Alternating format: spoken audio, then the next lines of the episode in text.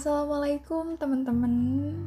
Terima kasih karena memilih untuk mendengarkan kembali bagian dari Shatot. Di episode kedua ini, saya ingin sharing mengenai hal-hal yang memenuhi pikiran saya belakangan ini.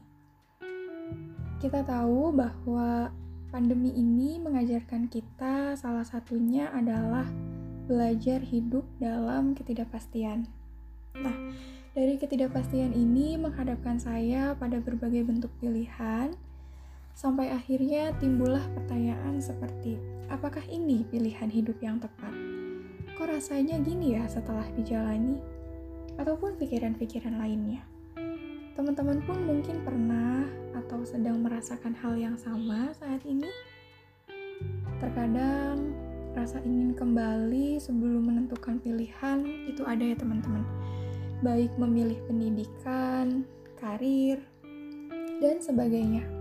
Karena hidup kita kan gak jauh dari sebuah pilihan ya. Bahkan untuk hal terkecil sekalipun, kayak hari ini mau makan apa, hari ini kegiatannya apa, dan lain-lain.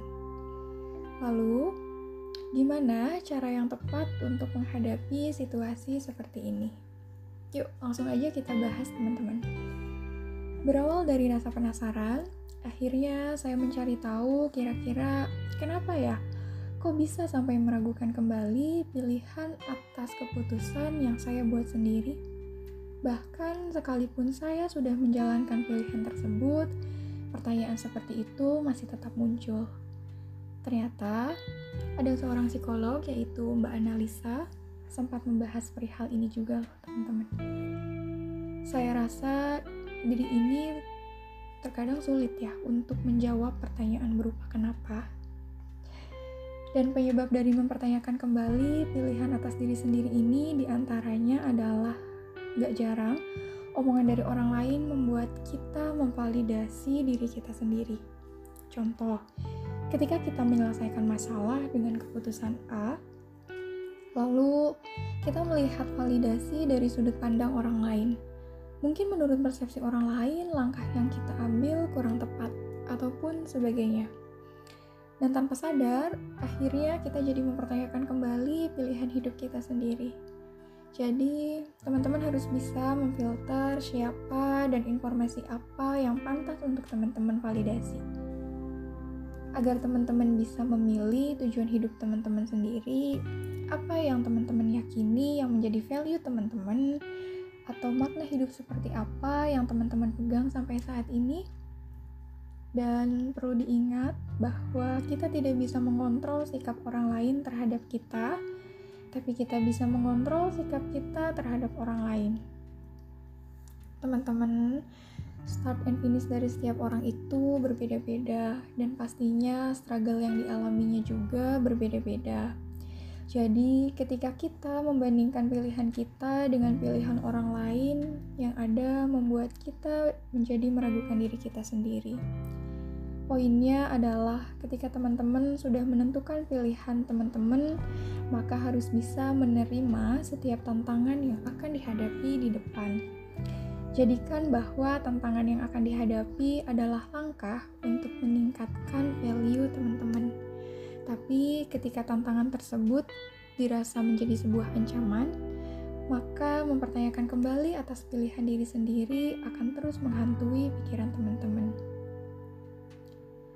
Dari mempertanyakan kembali pilihan diri sendiri ini ternyata berdampak pada psikis kita, yaitu bisa merupakan menyalahkan diri sendiri, ataupun menjadi semakin insecure.